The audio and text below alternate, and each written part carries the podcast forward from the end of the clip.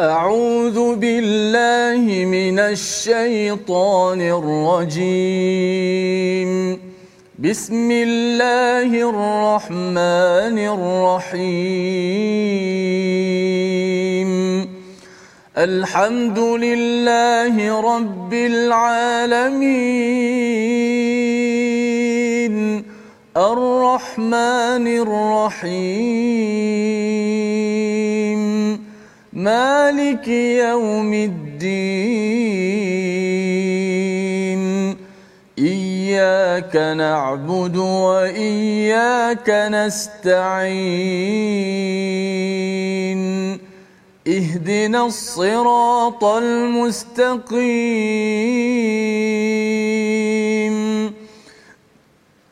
صراط الذين أنعمت عليهم غير المغضوب عليهم ولا الضالين.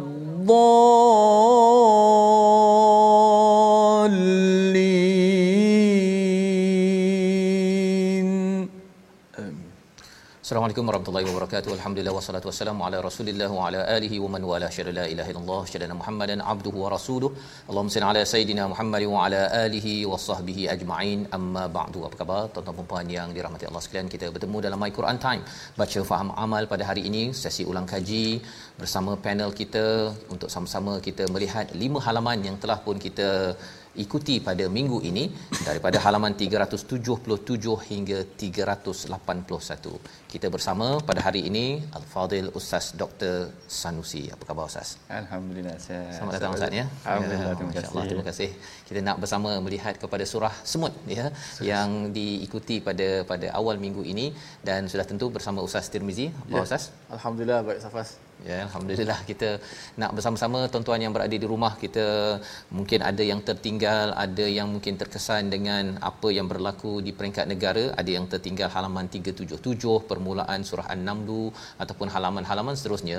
Hari ini kita akan sama-sama melihat kepada beberapa persoalan penting untuk kita memaknai kepada surah ini. Surah An-Naml surah ke-27 kita melihat halaman 377 hingga 381. Mari sama-sama kita mulakan dengan doa ringkas kita subhanakala ilmalana illa ma 'allamtana innaka antal alimul hakim rabbi zidni ilma.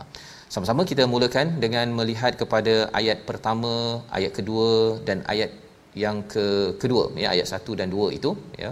Untuk sama-sama kita mulakan ulang kaji surah An-Naml kita pada hari ini dipimpin Al-Fadhil Ustaz Tirmizi Ali. Silakan Ustaz. Baik Alhamdulillah terima kasih Fadil Fazrul Fazrul. Tuan-tuan sahabat Al-Quran tak lupakan kepada tetamu undangan kita Fadil uh, Profesor uh, Madya uh, Dr. Ahmad Sanusi. Alhamdulillah dan insyaAllah sama-sama kita mulakan perbincangan ulang kaji kita dengan membaca ayat surah An-Nam ayat yang pertama hingga kedua Ustaz. Ya betul. Auzubillahi minasyaitonirrajim. Bismillahirrahmanirrahim.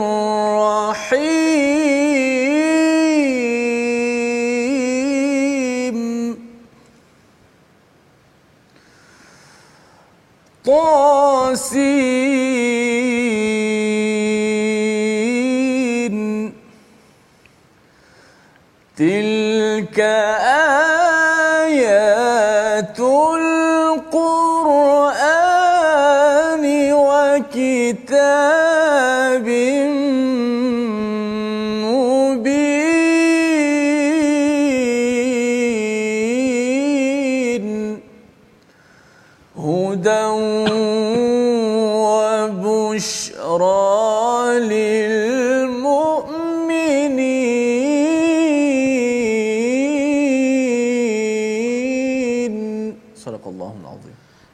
Al-Nazim kita bacaan ayat pertama kedua memulakan perkongsian kita pada hari ini Tasin inilah ayat-ayat Al-Quran dan kitab yang jelas petunjuk dan berita gembira bagi orang-orang yang ber, beriman. Ini adalah permulaan daripada surah An-Naml kita bandingkan dengan surah Al-Baqarah ayat yang pertama ayat yang kedua itu dinyatakan hudal lil muttaqin petunjuk kepada orang yang bertakwa. Tetapi dalam ayat ini Allah menyatakan tentang tilka ayatul Quran wa kitabim mubin hudan sama seperti awal surah al-baqarah tetapi ada satu perkataan bushra dan khusus kepada orang yang beriman.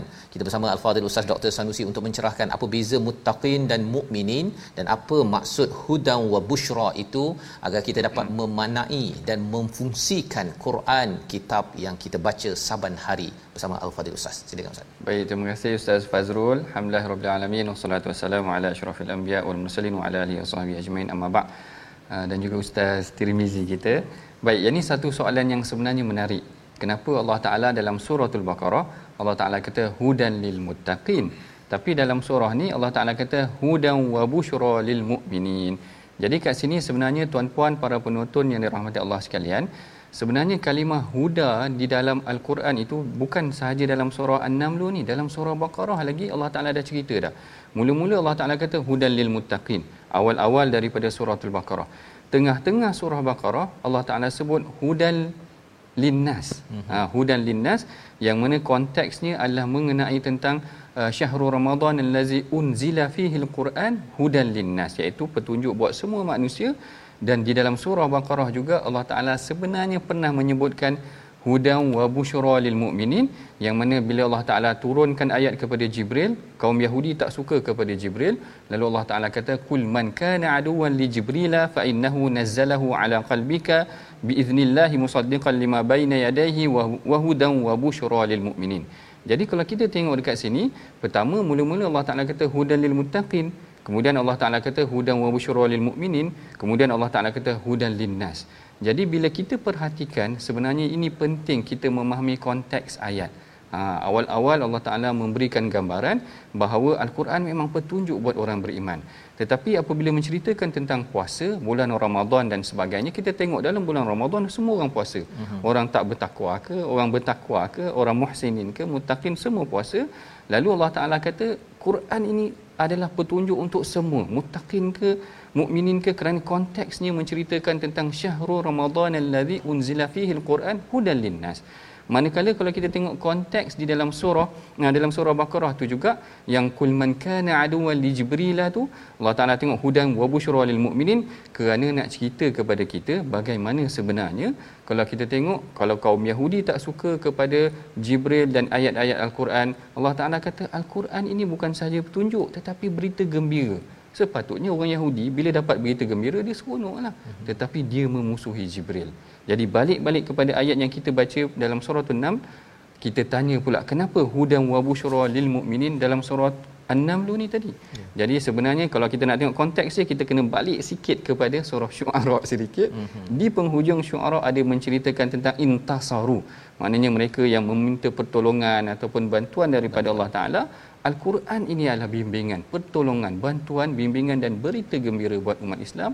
Ha, yang ni pentingnya kita faham kalimah yang diulang-ulang dalam Al-Quran sebenarnya mempunyai konteks yang tertentu. Saya boleh tambah sikit? Ya, Ada satu lagi perkara. Ya. Saya nak ceritakan juga, saya suka tentang apa yang Syed Kutub sebutkan. Ya. Syed Kutub sebutkan, Allah Ta'ala ulang perkataan hudan dalam Quran ni sebenarnya banyak. Uh-huh. Jadi dia kata hudan ni ada dua kategori. Hudan hidayah ni adalah hidayah bimbingan untuk umum orang awam sahaja. Yeah. Sebab tu dalam surah yang lain Allah Taala Fussilat kalau tak silap saya menyebutkan uh, wa amma samud fahadainahum. Kaum Samud pun kami berikan juga mereka hidayah. hidayah. Hidayah dekat situ bukan maksudnya petunjuk kepada hati tetapi bimbingan buat mereka tetapi mereka tidak beriman. Dan yang lebih khusus lagi hidayah hudan ini adalah wa innaka la tahdi man ahbabta. Engkau tak boleh berikan hidayah kepada orang yang kau sayang macam tu dikatakan. Jadi setiap orang sebenarnya hidayah datang dalam kategori yang berbeza. Dia bagaimana dia berinteraksi dengan ayat Quran.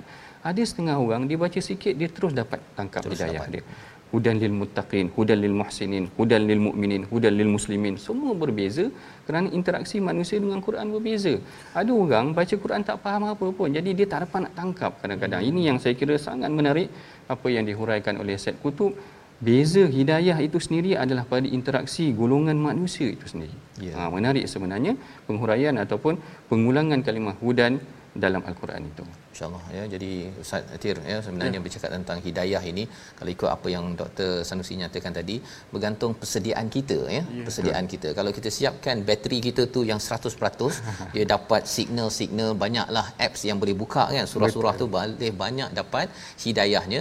Tetapi kalau katakan dah tinggal 5% tu nak call pun kadang-kadang tak masuk betul. kan. Kita tanya mengapa tak jawab call kan. Rupanya bateri dah hampir nak kong ya. Jadi Ustaz Tir mungkin ada pengalaman bagaimana uh, tentang interaksi hidayah ini sebenarnya hmm, ada sikit Ustaz uh, uh, Prof uh, tentang uh, hudal lil muttaqin hudal lil mu'minin yang surah apa al-baqarah tentang ayat puasa tu hudal tentang uh, hudal linnas yeah. disebut linnas adakah uh, seluruh manusia ni uh, menjurus kepada semua Maksudnya ah. Islam dan muka Islam. Kalau hmm. banyak ayat Quran muttaqin, muttaqin. muslimin.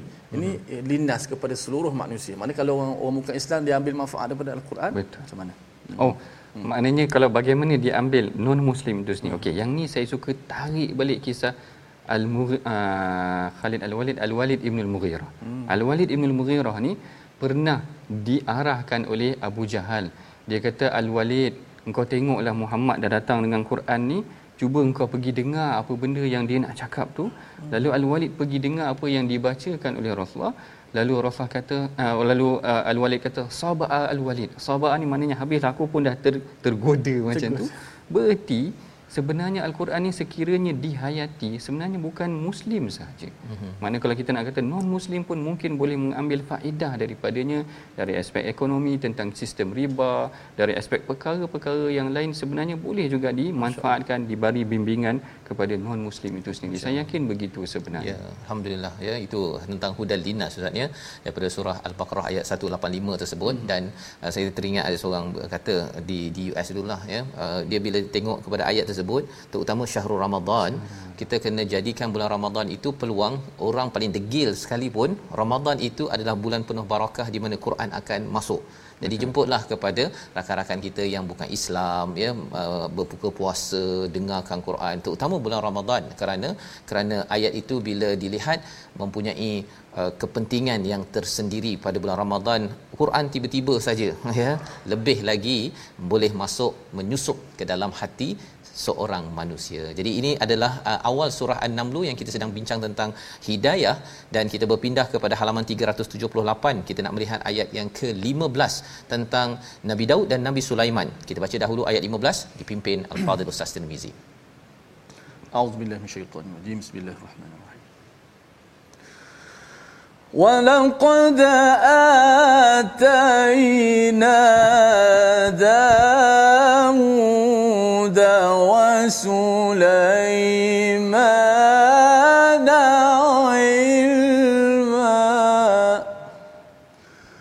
وقال الحمد لله.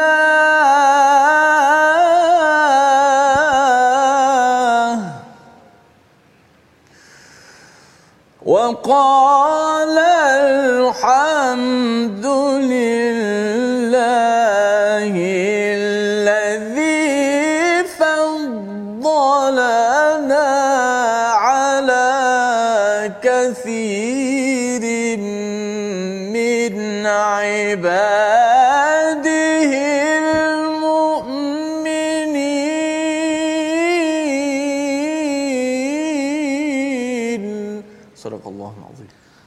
Kami telah memberikan ilmu kepada Daud dan Sulaiman dan keduanya berkata segala puji bagi Allah yang melebihkan kami daripada hamba-hambanya yang ber, beriman. Dalam ayat ini Nabi Daud uh, Dr. Sanusi ya uh, ber, ber, menyatakan ataupun dinyatakan Allah Nabi Daud diberikan ilmu, Nabi Sulaiman diberikan ilmu dan mereka berkata ya mereka berdoa dengan alhamdulillahillazi fattalana.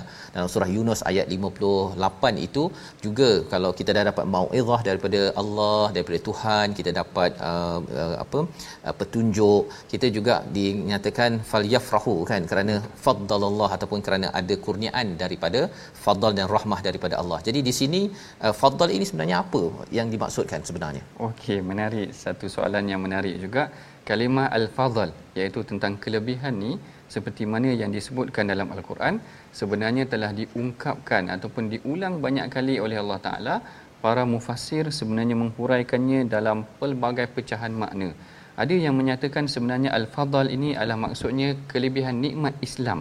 Kelebihan nikmat Islam yang ni diambil daripada ayat kul innal fadla biyadillah yu'tihi man yasha. Sesungguhnya hidayah itu Allah Taala beri kepada siapa yang dia nak. Ada kalanya maksudnya al-in'am bin nubuwah iaitu diberikan kelebihan dari aspek kenabian yang ni yang Allah Taala kata wa kana fadlullahi alayka azima. Kelebihan aku bagi engkau kenabian tu adalah kelebihan yang besar dan yang paling banyak pada pandangan saya adalah sebenarnya pemberian rezeki nikmat juga. Allah Taala kata wa batahu min fadlillah dalam surah surah al-jumuah dan sebagainya. Sebenarnya kalau kita tengok rintitan perkataan al-fadl dalam ayat al-Quran sebenarnya maksudnya sangat banyak lebih menjurus kepada kelebihan yang diberikan kepada kita. Tetapi menarik dekat sini saya perasan awal-awal tadi Allah Taala kata walaqad ataina Dawuda wa Sulaimana ilma kami telah berikan kepada Nabi Daud dan Nabi Sulaiman ilma wa qala alhamdulillahillazi faddalana kat sini kita nampak sebenarnya mula selain daripada Allah Taala beri ilmu kepada hikmah kepada Nabi Daud dan Nabi Sulaiman sebenarnya Allah Taala berikan dia selain daripada apa yang melalui ilmu. Ha yang ni selain daripada melalui ilmu ni kalau kita tengok dalam surah yang lain Allah Taala menceritakan tentang Nabi Daud. Nabi Daud kata walaqad ataina kami Allah Taala ceritakan walaqad ataina Dauda minna fadla ya jibalu awibi ma'hu wat-tayr wa alanna lahul hadid. Kat sini adalah perkara yang tidak nampak kepada keilmuan tetapi kemahiran. Hmm. Tengok kelebihan kelebihan dia kemahiran dia adalah dia mungkin boleh menyeru ataupun bertasbih bersama dengan gunung dan bukit hmm. wa alanna lahul hadid dan dia ada skill untuk menempa besi itu tadi. Ha, yang ni mungkin tidak ada kepada makhluk yang lain yang diperlukan juga yang lebih utama lagi apa yang diberikan kepada Nabi Sulaiman yang mana Nabi Sulaiman sendiri ceritakan Allah, Allah Taala ceritakan ya ayuhan nasu ulimna mantiqat tayr kami diberikan kelebihan diajar tentang pertuturan komunikasi burung ataupun haiwan itu sendiri. Inna hadza lahwal fadlul mubin.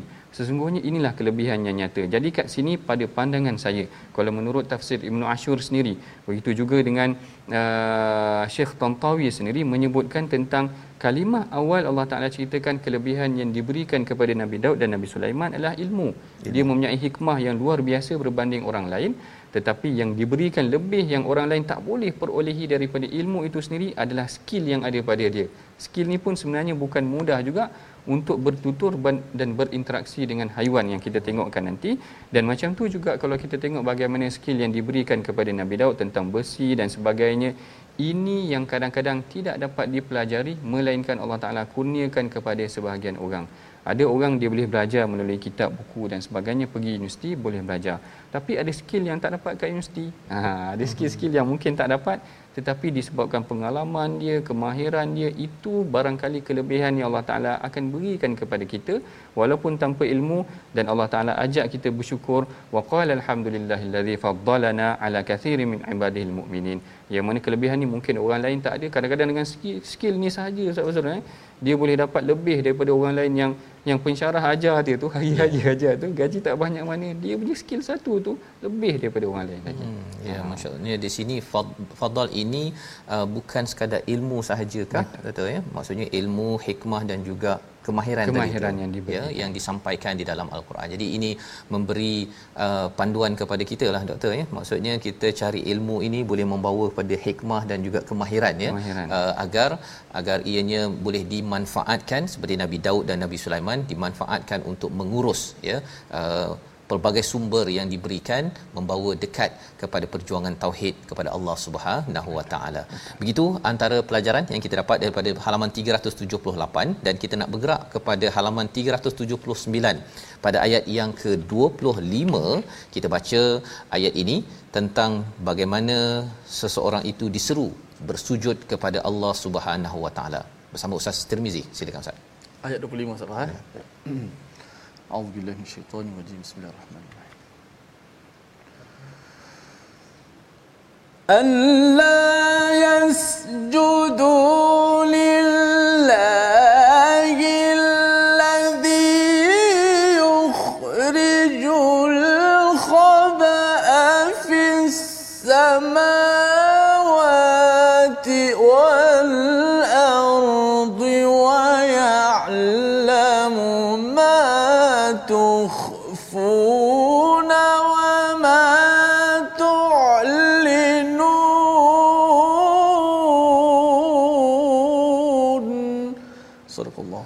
Surah Al-Nazim ayat 25 mereka juga tidak menyembah Allah yang mengeluarkan apa yang terpendam di langit dan di di bumi dan yang mengetahui apa yang kamu sembunyikan dan apa yang kamu nyatakan. Kalau Ustaz uh, Dr. Sanusi boleh menjelaskan tentang peristiwa hud-hud ini Ustaz ya, laporan beliau kepada Nabi Sulaiman uh, di dalam ayat ini ada perkataan al-khab'a kan, perkataan yang jarang kita jumpalah dalam al-Quran. Apa maksud al-khab'a? Tentang laporan daripada hud-hud ini. Silakan. Baik terima kasih Ustaz Fazrul. Yang ini satu soalan yang menarik juga perkataan yang jarang kita guna al-khaba'a dan kalau perkataan yang aneh-aneh ni kadang-kadang saya suka merujuk tafsir uh, Imam Ibn Ashur. Mm-hmm. Imam Ibn Ashur dia suka hurai dari konteks ayat, kadang-kadang perkataan secara terperinci. Al-khab'a kalau kita tengok terjemahan dia dekat sini adalah mengeluarkan sesuatu yang terpendam, yang tidak diketahui oleh orang yang mana al-khab'a ini maksudnya yang tersembunyi yang terpendam yang tidak diketahui melainkan setelah itla'aha maknanya selain setelah daripada kita kita sampaikan ataupun kita buka reveal kita kita dedahkan kepada dia menariknya sebenarnya perkataan al-khab'a ini dia merujuk kepada uh, laporan hud-hud tu tadi. Hmm. laporan hud-hud tu tadi kalau Nabi Sulaiman tak tanya orang pun tak tahu. Satu. Yang keduanya kalau kita tengok singgah sana ataupun keadaan kawasan singgah sana Nabi Sulaiman tu berada di Palestin. Dan Sabak itu berada di negeri Yaman. Hmm. dan jarak antara mereka tu hampir 200 12000 kilometer 12000 kilometer perjalanan hud-hud kita bayangkan macam mana. Dan Nabi Sulaiman sabar menunggu dan tak ada orang tahu. Tak ada orang tahu melainkan setelah diberi laporan ataupun kalau dulu kalau boleh SMS lagi cepat lah maknanya. Ya. hud-hud dah bagi tahu dah hud-hud kata aku ada jumpa wajat tu. Aku dapati ada satu kaum yang menyembah selain daripada Allah Taala. Mereka menyembah uh, matahari menariknya kat sini Allah Taala kata alla yasjudu lillahi allazi yakhrujul khab'a fis samawati wal ard yang mana janganlah kamu mereka tidak Ha, maksud dia sini mereka juga tidak menyembah Allah yang mengeluarkan perkara yang tersembunyi daripada dalam bumi ini ataupun di langit. Dalam bumi dan di langit ini sebenarnya macam-macam perkara yang kita tak tahu lagi. Kalau kita tengok um, saya suka juga tengok yang National Geographic tentang um, Marina Trench apa yang berada lautan yang paling dalam, dalam. kali dalam tu kita tak tahu banyak benda gelap lagi. dan sebagainya tu. Ah maknanya yang gelap dan sebagainya sebenarnya Allah Taala menguasai segala perkara dan yang ni yang kita boleh belajar daripada ayat ini juga perkataan al-khabat terpendam yang dikaitkan dengan kisah hud-hud tu tadi. Hud tadi masya-Allah inilah uh, memang peristiwa itu pun memang terpendam ya maka uh, hud-hud yang 12000 jaraknya pun dengan segala pendaman data-data yang ada itu itulah yang ditangkap dalam perkataan al-khab'a sebentar tadi. Sebenarnya uh, Quran ini amat amazing ya amat uh, indah untuk kita perhatikan bagaimana ia disampaikan. Dan kita akan berbicara lagi akan melihat lagi apakah perkataan permata daripada halaman seterusnya. Surah semut kita berehat sebentar dalam My Quran Time baca faham amal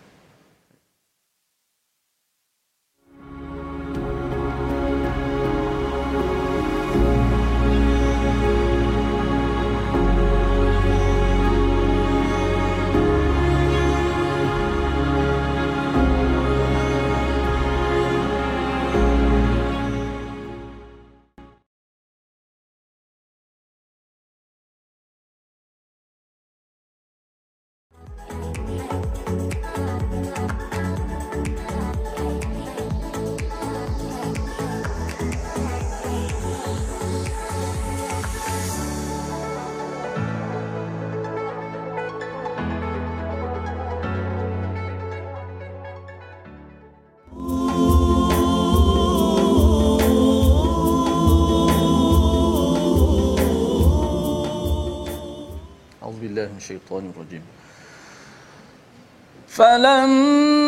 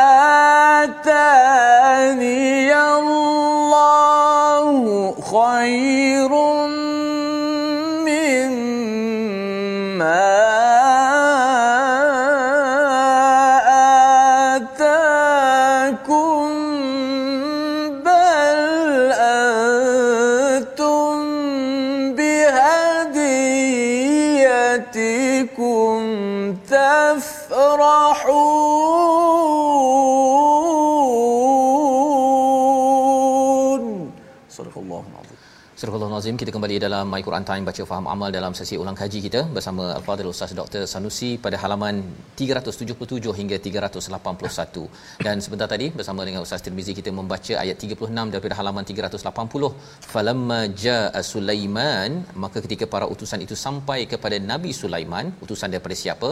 Daripada Ratu Bilqis itu sendiri. Dia Nabi Sulaiman berkata adakah kamu memberi harta kepadaku?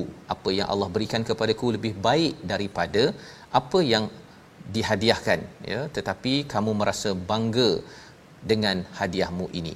Jadi kita melihat kepada ayat ini untuk berbicara Ustaz ya tentang hubungan di antara satu pemimpin dengan satu pemimpin yang lain dalam kes ini dibawa hadiah ya. Hadiah ni biasalah orang cakap hadiah, kadang-kadang dia namakan ufti tapi ada juga yang kata eh ini rasuah ni.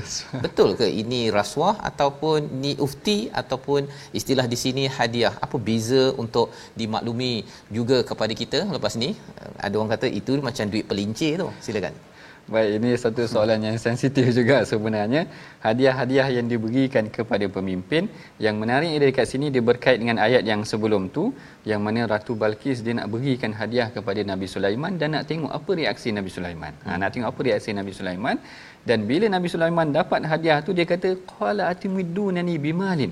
Engkau bagi aku benda ni dia kata engkau bagi aku benda ni dalam riwayat yang lain ada menyebutkan Nabi Sulaiman memerintahkan para pekerja dia untuk membina istana berapa eh istana yang banyak daripada emas. Hmm. Jadi bila utusan tu sampai dia tengok eh dia orang ni nak apa lagi kita bawa emas dan barang-barang dia punya istana daripada emas ha, macam tu maknanya Nabi Sulaiman menunjukkan dia tak memerlukan pun kepada hadiah tersebut jadi apa yang nak diuji oleh Balkis ni barangkali hadiah daripada tersebut adalah nak melihat juga kepada respon Nabi Sulaiman. Cumanya apakah hadiah yang diberikan ini boleh dikategorikan sebagai rasuah ataupun ufti ataupun bagaimana? Ha, yang kat sini kita tengok pada definisi tentang pemberian rasuah dan sebagainya. Kalau kita tengok Syekh Qaradawi dia kata sebenarnya rasuah ni adalah diberikan untuk timbal balas. Sama ada untuk dapat sesuatu ataupun untuk menghentikan sesuatu manakala ah, yang ni secara umumnya tidak boleh kita nak kait, kaitkan perkara ni sebagai rasuah tetapi al-Imam Syaukani ha, ada memberikan definisi tentang rasuah itu sendiri adalah memang untuk menghalang daripada mengelak daripada mengenakan ataupun berlakunya sesuatu. Kalau kita tengok sebenarnya sumbangan ini uh, al-Imam Ibn Ashur, al-Imam uh, Syekh Tantawi, al-Imam Ibn Kathir sendiri mengatakan bahawa pemberian tu seakan-akan untuk cuba menenteramkan Nabi Sulaiman tak teruskan dakwah tu tadi. Hmm. Kan mereka sebelum tu menyembah selain daripada Allah Taala, seakan-akan pemberian hadiah tu ah, tak apalah senyapkan ataupun kalau boleh Nabi Sulaiman sejuk sikit tetapi tak berlaku sedemikian.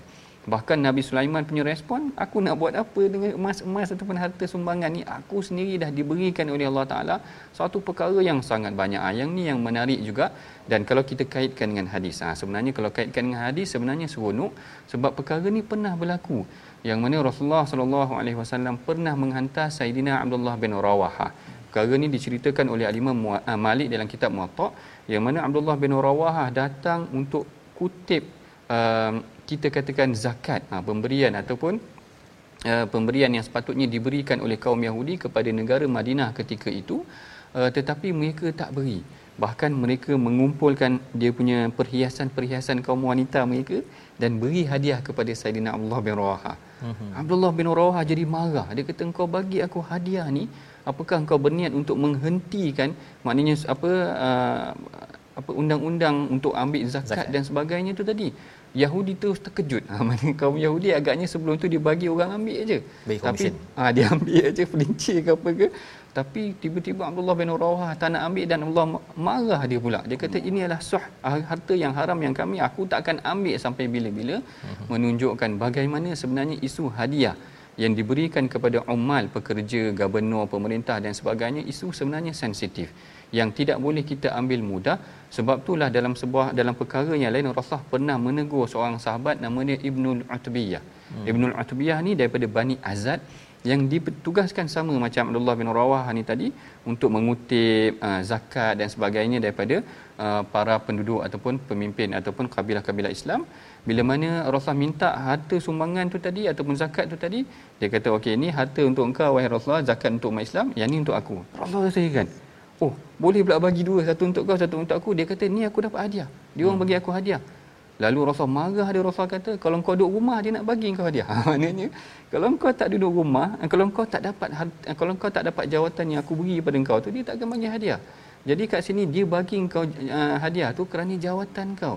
Jadi kau kena faham sebenarnya dalam beberapa situasi pemerintah, pemimpin, pegawai sebenarnya hati-hati dalam menerima hadiah kerana kita bimbang mereka nakkan timbal balas. Ha, yang ni yang ditegur juga oleh Rasulullah dan kalau kita perhatikan sebenarnya yang ni akan disebutkan dalam kapsul hadis. Hmm. Kapsul hadis tentang rasuah dan amanah yang kita insya-Allah akan kongsikan bersama Yayasan uh, Warisan Ummah Ikhlas nanti tentang bagaimana boleh tak boleh ambil hadiah dan sebagainya. Ini sebenarnya konteksnya adalah untuk menenteramkan Nabi Sulaiman tu tadi seperti mana yang disebutkan oleh uh, Syekh Tantawi dan sebagainya. Jadi pada pandangan saya maknanya dia dikategorikan sebagai pemberian yang perlu di, diberikan perhatian. Maknanya tak boleh ambilkan sewenang-wenangnya lah. Uh-huh. Hadiah-hadiah yang perlu dijaga kerana kalau kita nak katakan para imam sebenarnya ada juga ambil hadiah daripada khulafah, khalifah-khalifah. Ada juga mereka ambil khalifah hadiah daripada khalifah. Tetapi khalifah uh, perkara yang tidak menjejaskan kredibiliti ataupun pertimbangan mereka. Hmm. Sekiranya boleh menjejaskan pertimbangan, nanti dibimbangi hadiah-hadiah tersebut mengganggu keputusan yang akan datang tu nanti. Datang. Ya, jadi di sini istilah hadiah ini uh, maksudnya tidak dikaitkan dengan rasuah. Tidak secara direktnya tidak macam tidak, rasuah. Ya. Ha, ha, ha. Rasuah ini digunakan apabila ada jawatan Betul. untuk uh, me, apa memberhentikan ataupun uh, melaksanakan sesuatu ekstra ya. Dan definisi inilah sebenarnya ustaz ya. Sebenarnya bila tengok perkara ini nak kena dirungkai lagi Betul. mungkin dalam uh, perbincangan had, uh, kapsul hadis nanti itu dapat diperincikan kalau tidak nanti orang rasa macam bersalah memberi hadiah kan saya kata hadiah tetapi dalam masa yang sama juga ada yang kata bahawa dia bagi hadiah pada orang A untuk orang A memudahkan urusan sampai kepada sebenarnya dia nak target kepada orang Z wah jauh ah. sangat dia punya strategi cara itu. strategi caturnya itu Betul. jadi ini antara pelajaran penting ya yang kita nampak daripada Nabi Sulaiman okey tolak terus ya disebabkan oleh prinsip yang dipegang itu jika ia mengganggu kepada dakwah ataupun urusan kerja yang perlu dilaksanakan secara amanah. Kita meneruskan lagi ini adalah cabaran pada uh, zaman Nabi Sulaiman sebenarnya bukan sekadar pada zaman itu ia juga berlaku pada zaman ini. Kita melihat kepada halaman 381 ayat yang ke-48 untuk sama-sama kita memberi perhatian kita biasa mendengar kisah uh, kaum Thamud ya yang dipimpin oleh oleh Nabi Saleh. Tetapi dalam surah An-Naml ini Allah memperincikan dengan istilah sembilan orang lelaki ataupun sembilan orang pemuda pada ayat 48. Kita akan uh, rungkaikan kita baca dahulu ayat 48. Silakan Ustaz Tir. Bismillahirrahmanirrahim.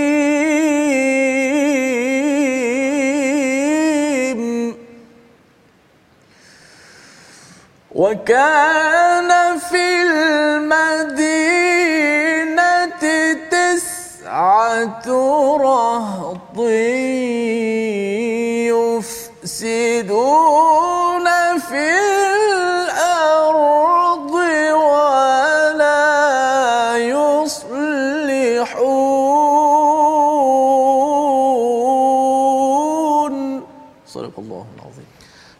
Azim itulah bacaan daripada ayat yang ke-48. Dan di kota itu ada sembilan orang lelaki yang berbuat kerosakan di bumi. Mereka tidak melakukan kebaikan. Wala yuslihun. Ini bercerita tentang kaum kaum Samud ya. Kaum yang didakwahkan yang diajak oleh Nabi Saleh. Kalau dalam surah asy-syu'ara surah yang ke-26 kita bercakap tentang uh, corruption ataupun penyelewengan ini disentuh oleh kisah Nabi Shu'aib tetapi dalam surah An-Naml ini kita sudah pun bertemu dengan kisah Nabi Sulaiman sebentar tadi bila Betul. ada tawaran hadiah tetapi tidak diterima ya. Uh, itu pelajaran-pelajaran yang penting. Kisah Nabi Saleh ini sudah ada dalam surah Syuara tapi kali ini dibawakan tentang perspektif sembilan orang pemuda. Uh, mungkin doktor boleh cerahkan sembilan orang ini mengapa? Ada kaitan ke dengan sembilan uh, ayah Nabi Musa kalau adalah sembilan okey ataupun kalau bercakap tentang corruption pada uh, surah asy-syu'ara itu diwakili oleh Nabi Shu'aib dan di dalam surah An-Naml ini mungkin oleh Ratu Sabak sebentar tadi kalau ada uh, untuk kita maknai sembilan orang pemuda yang berbuat rosak pada zaman Nabi Soleh bersama Ustaz. Baik. Terima kasih Ustaz Fazrul. Yang ni adalah antara perincian yang kadang-kadang kita menarik juga untuk kita hayati. Kenapa Allah Taala sebut tis'atu rahtin? Hmm. Eh, dalam makna ni dekat sini disebutkan tentang sembilan orang pemuda ya. Pemuda. Itu saja terjemahannya. Oh itu Rahtin sahaja tu apa terjemahan. sebenarnya? Okey.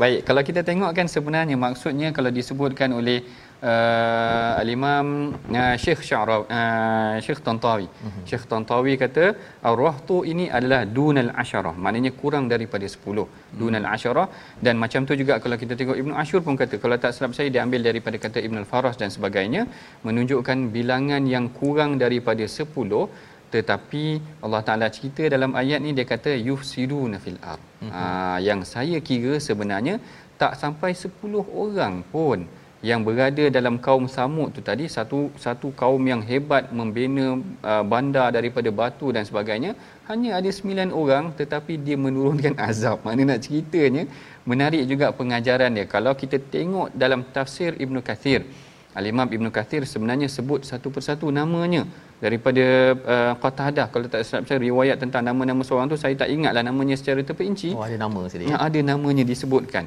Tetapi pada saya yang lebih menariknya adalah bagaimana perkataan tis'atu rahtin ni rahtin ni kurang daripada 10 menggambarkan impact. Walaupun orang tak ramai tetapi yuk, fasad yang dibawa tu boleh merosakkan. Merosakkan. kalau saya boleh ambil isu semasa sikit Ustaz Fazrul eh sebagai contoh saya tak tahu boleh ke tak isu buli baru-baru ni di sekolah hmm. katakan walaupun bilangannya tak ramai tuan-puan hanyalah beberapa orang pelajar tetapi kesan dia kita bimbang akan ber, ber mana ber, ber, berlarutan sehingga boleh menyebabkan perkara itu kerosakan itu boleh berpusing berputar kepada yang lain. Hmm. Jadi atas sebab tu kan menariknya kat sini Allah Taala tegaskan juga tentang tis'atu rahtin tetapi sifat mereka tu yang yufsiduna fil ard.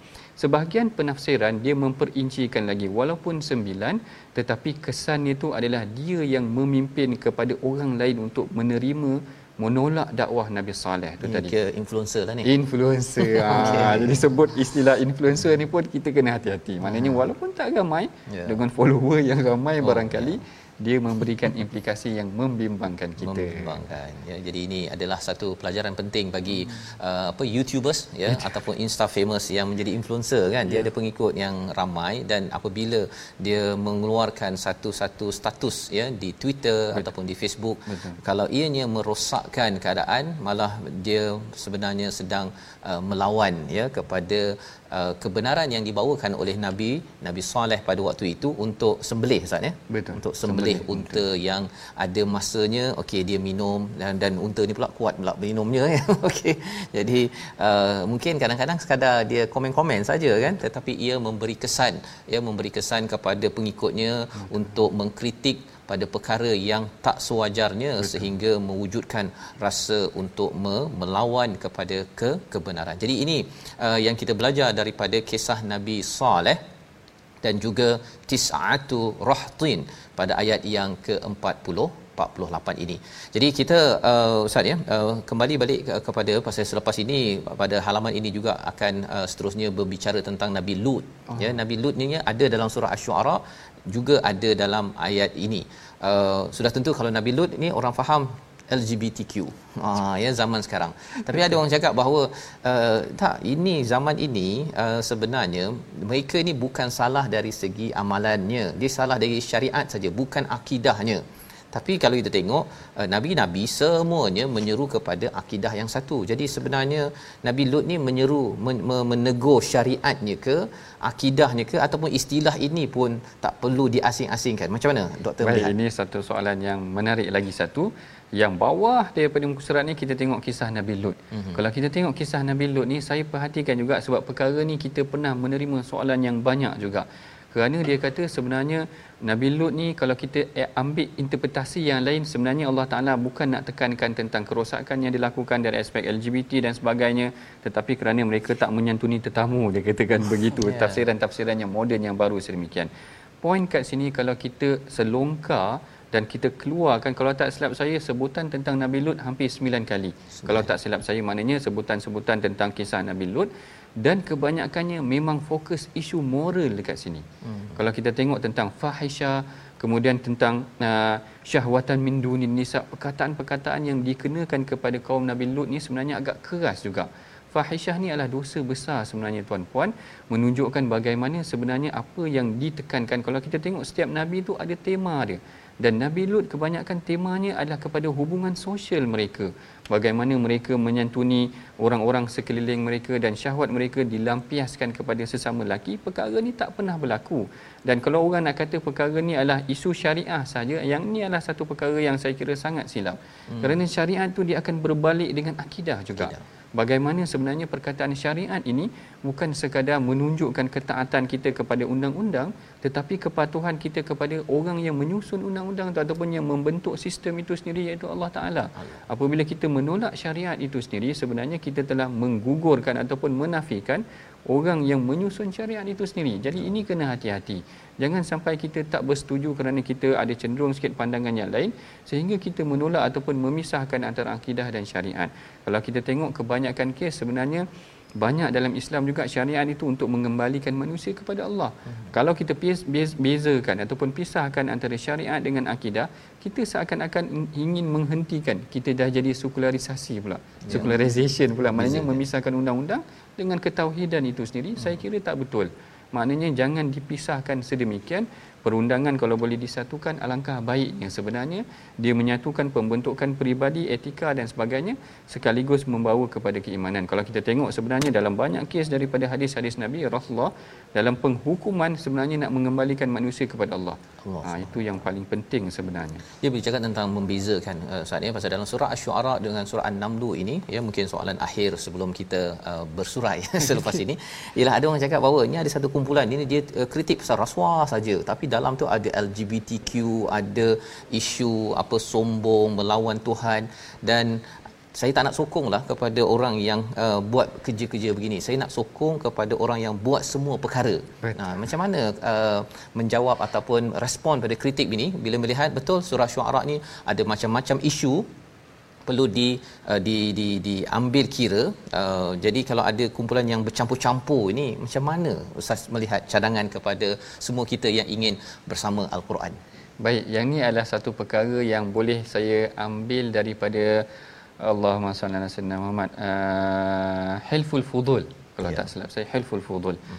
hilful fudul ni berlaku di rumah salah seorang pemimpin Quraisy yang belum memeluk Islam Allahumma salli ala sayyidina Muhammad uh, saya tak ingat nama dia tak tak ter- terkeluar namanya tetapi Rasulullah pernah sebutkan setelah berlakunya terdirinya negara daulah Madinah itu sendiri Rasulullah kata indu'i itu kalaulah aku dipanggil kembali untuk menyertai perjanjian Hilful Fudul ni maka aku akan menyertainya.